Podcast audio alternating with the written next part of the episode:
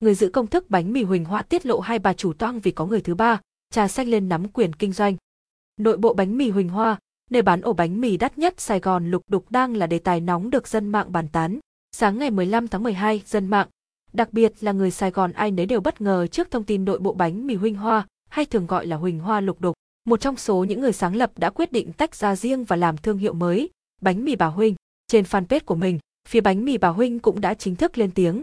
Bánh mì ô môi Bà Huynh tách riêng từ bánh mì Huỳnh Hoa vì lý do cá nhân phức tạp, không còn quan hệ. Trên phần ảnh bìa, phía thương hiệu mới này cũng một lần nữa khẳng định, bánh mì ô môi đã không còn hương vị như trước, bởi vì hai người đã chia tay. Bà Hoa đã lấy tất cả cửa hàng và thương hiệu Huỳnh Hoa, còn Huynh sẽ làm lại thương hiệu bánh mì ô môi Bà Huynh. Ngay lập tức, chúng tôi đã có mặt tại địa chỉ số 55, đường số 4, cư xá Đô Thành, quận 3 để ghi nhận tình hình. Ngay buổi sáng khai trương, đã có rất đông người xếp hàng khi nghe tin khuyến mãi mua một tặng một. Nhận xét về hương vị thì đúng vẫn là Huỳnh Hoa, tuy nhiên, chỉ khác tên thương hiệu mới. Ngoài việc xếp hàng mua được bánh mì, chúng tôi cũng đã có trao đổi nhanh với anh A, giấu tên, người được cho là đang giữ công thức của bánh mì Huỳnh Hoa.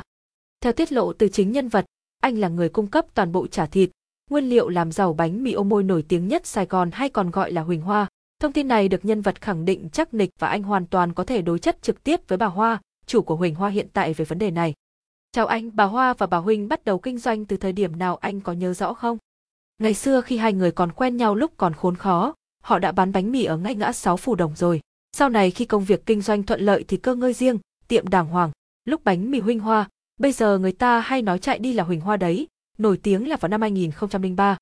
Công việc kinh doanh rõ ràng đang rất ổn, tại sao lại phải tách ra riêng thế này?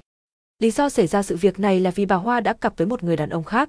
Bây giờ người đó cũng chính là founder, chủ mới của Huỳnh Hoa, đẩy bà Huynh về gò vấp và thỏa thuận giao lại cho bà Huynh số tiền hơn 1 tỷ đồng.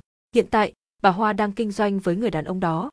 Hiện tại anh có còn cung cấp nguyên liệu cho phía bà Hoa nữa không? Nói thẳng ra, toàn bộ nguyên liệu làm nên ổ bánh mì Huỳnh Hoa từ trước tới nay là do tôi cung cấp.